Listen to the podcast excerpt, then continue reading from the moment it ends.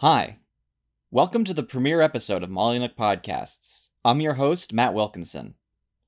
In this episode, my friend Megan McGrath, now a graduate student at UNC Greensboro, describes her research on students' perspectives of how musical performance, dance, and improvisation can help promote valued communication outcomes in individuals with and without developmental disabilities.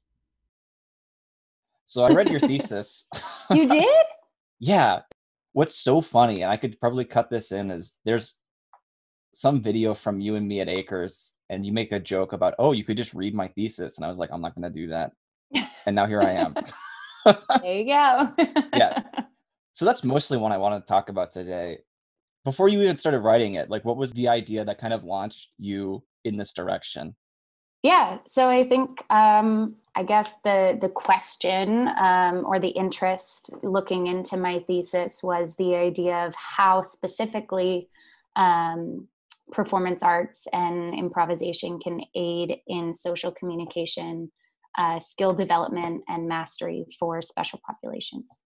As far as the methods sort of went, it was about a 15-week class. It was a college class that students registered for. So Penn State has a program called Lifelink, which is an extension of a high school degree for individuals with special needs, where they will come to the college campus, experience college life, be able to live in a dorm, and learn various life skills while taking some introductory level classes. So this was offered as one of those introductory level classes. Additionally, students from Penn State were able to register for the class. So in the pilot year that I was a part of, this included students from the Communication Sciences and Disorders major. I believe one or two students from the Special Education major, and then one or two students from the College of Theater. And the structure was really unique in that we were all taking the class together. So it wasn't the idea that the typically developing students, the students from Penn State, were graded differently than the students from the Lifelink program. We were all considered on like a level playing field or equal status within the class structure. And so the class was about 15 weeks. We met 3 times a week for maybe 45 minutes.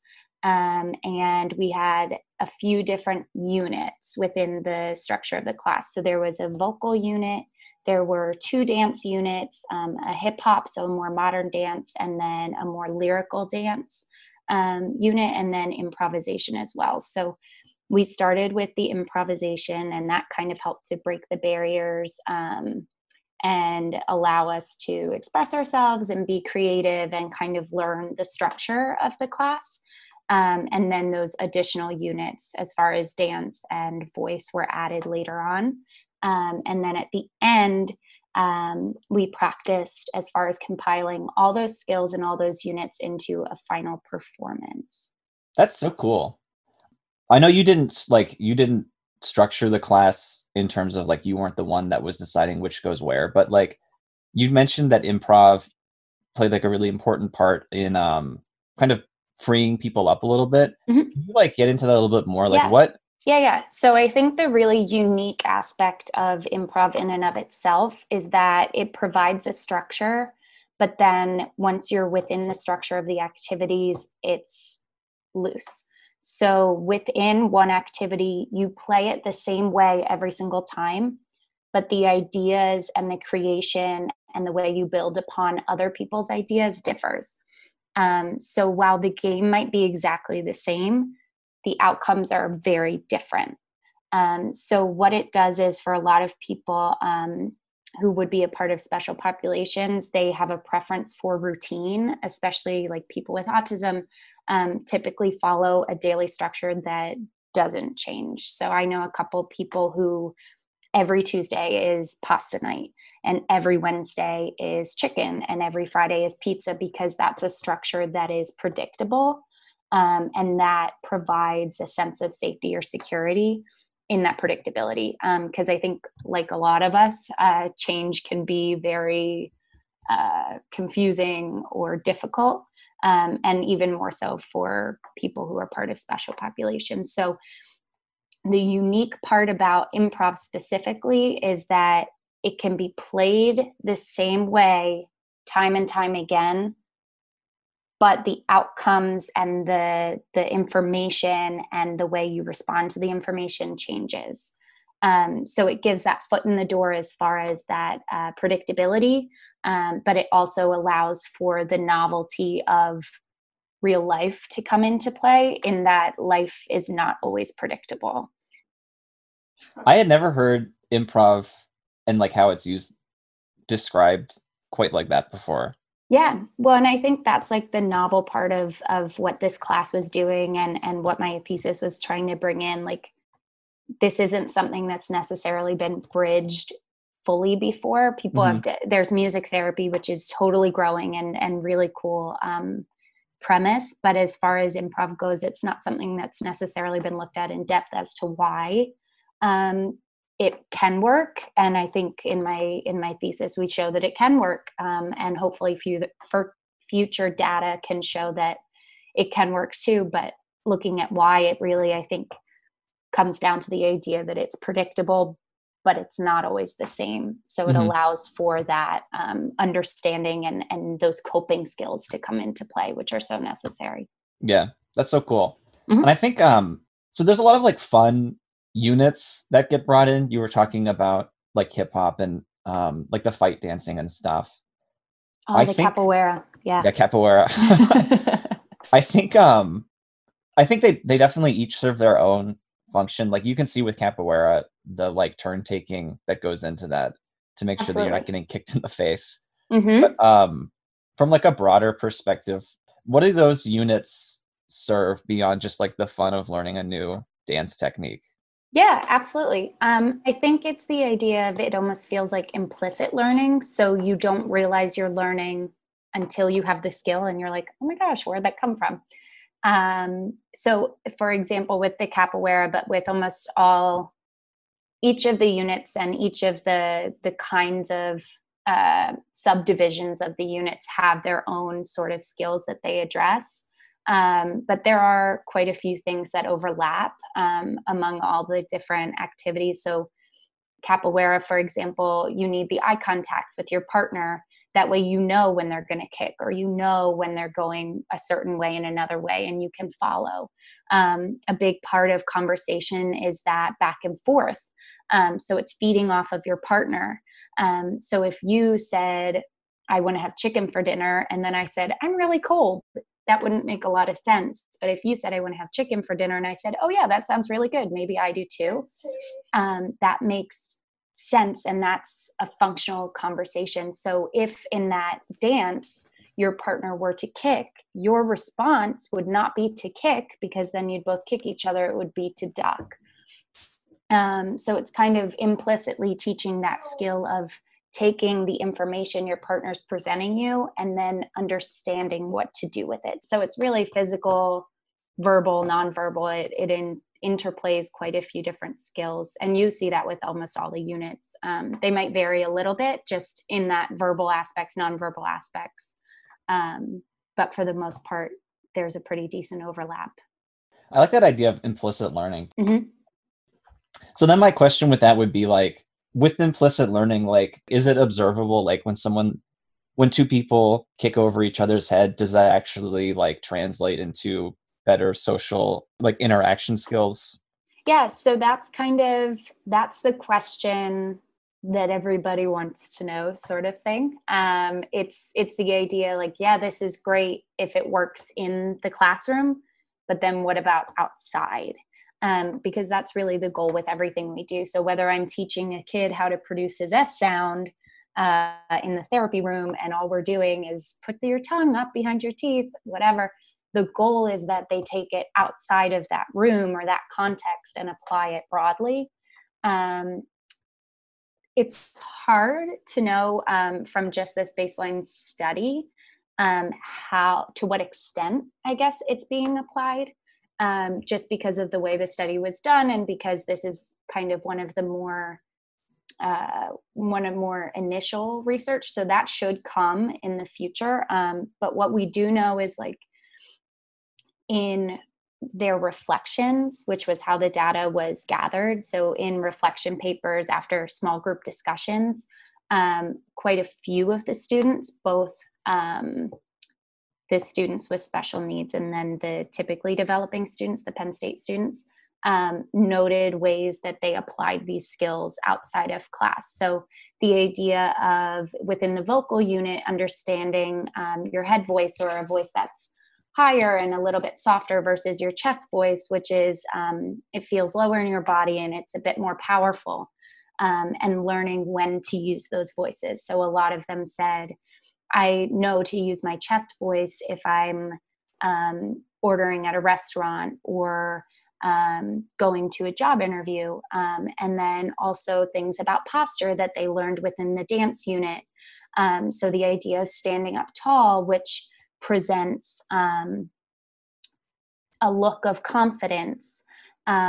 Personal space was something they talked about. Eye contact is something they talked about. So it's, we don't have the statistical measures as far as observation outside of the classroom, but we do have the data saying they are cognizant that these skills should be applied in various contexts and they're trying to apply them in various contexts.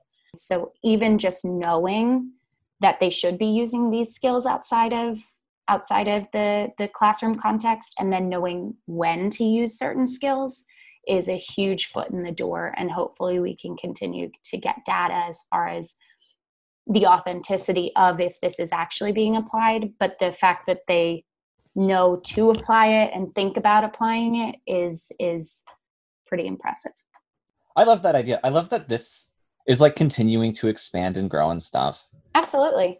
When I think that theater is something that regardless of who you are, teaches you lifelong skills, sort of things. Like I was a very different person before I started theater, and there were things that I learned and that I know how to do. And I don't think I would be the same as far as public speaking, as far as eye contact, as far as nonverbal communication and physical expression and things like that had I not done theater. So I think that the foundational question was realistic to me in that I could see how theater had impacted me and will continue to impact me. So I don't think it's far-fetched to say that it can impact quite a few other people too. No, definitely. That's something that I like to touch on when I talk about for good is the idea of like, in addition to teaching individual skills, the theater has this like, it's this very specific kind of goal-oriented program where every single person has to work together mm-hmm. to accomplish something. Yeah. The goal being like putting on a performance. And I think there's a lot of like the camaraderie that is built through doing a performance is like nothing else, where not only are you depending on everyone else to do their part, but you're like empowering each other to like get up on a stage and like perform in front of a lot of people, you know? Absolutely. And that's not something that just anyone would do. So it really does take you out of your comfort zone, but what it does is supply that foundational sense of comfort and confidence through the teamwork aspect. And you don't all have to be the same.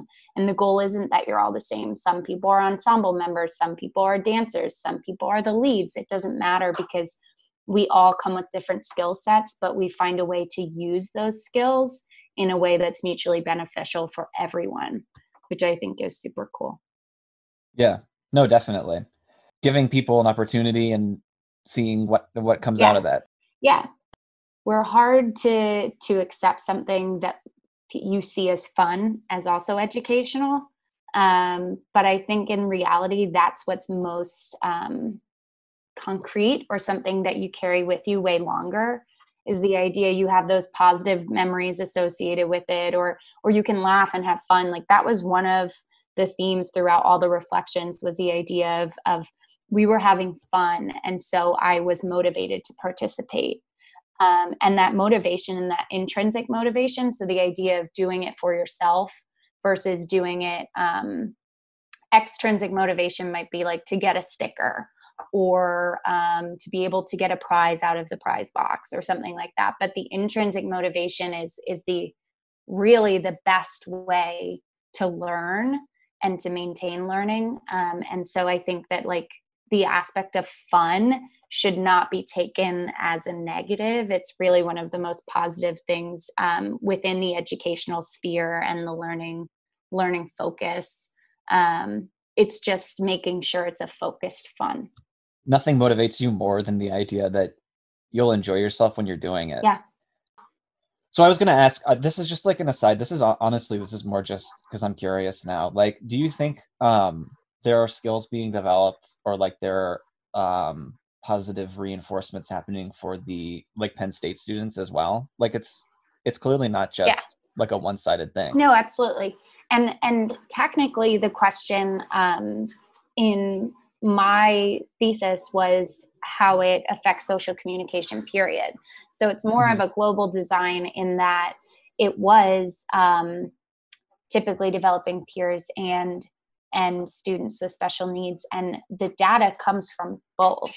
So I think that like there's a reason you take this class, whether it's you want to work with special populations, whether it's because it satisfies a gym credit, whether it's because you needed a gen ed. But I think that you see that like a lot of the participants in the last 3 years that the classes has run end up seeing a lot more growth in themselves than they originally thought they would. Because not everyone comes from a theater background. Not everyone has an interest in theater. Not everyone has an interest in working with special populations. But I think that the underlying learning is the idea of how to communicate better, period, and how to interact with the world in a way that's really effective and a way that's based in a foundational knowledge. And so we all have different levels of understanding related to that. And we all have different levels of understanding our own emotions, or being able to read someone else's emotions, or understanding what to do with that. And so I think that a lot of times the Penn State students ended up feeling like, oh my gosh, like these are things that I never really thought about. And now that I'm thinking about them, I can improve upon them.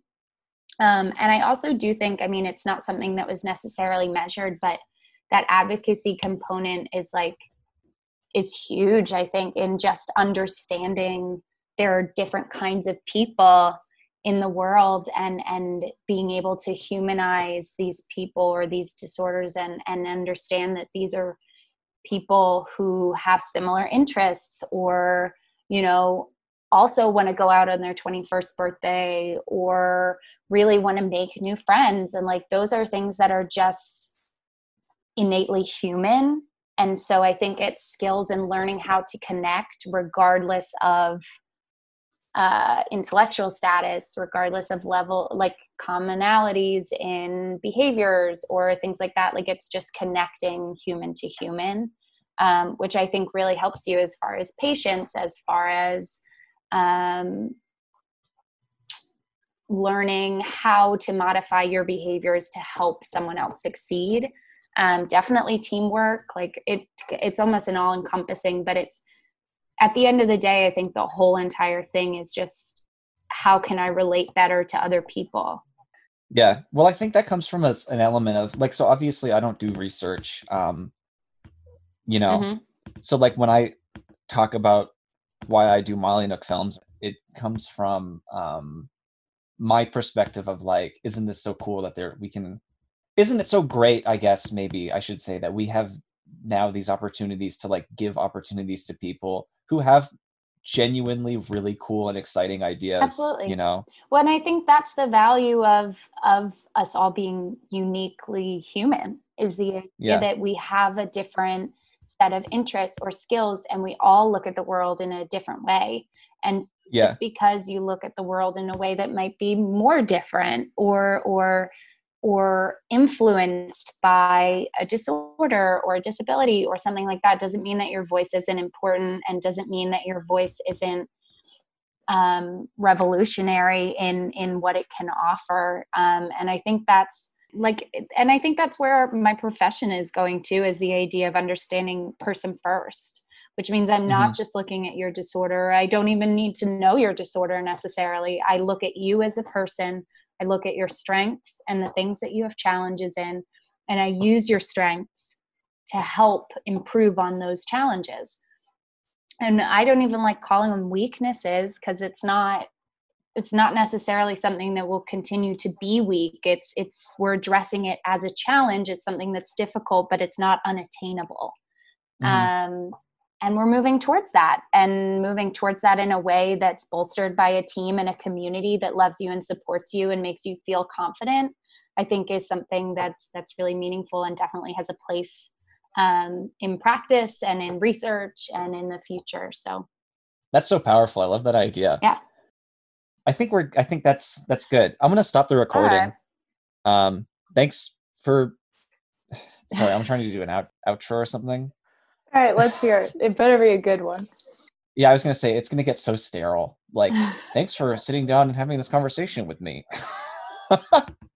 No, seriously, thanks. This was really cool. I think I learned a lot, and I got to like see a lot of I got to interpret things in new ways, which is kind of the point of this. So yeah, I think absolutely. Bridging the academic with the functional and being able to interpret it in a real context is absolutely the goal. But it's got to have that foundation. So a little bit of both.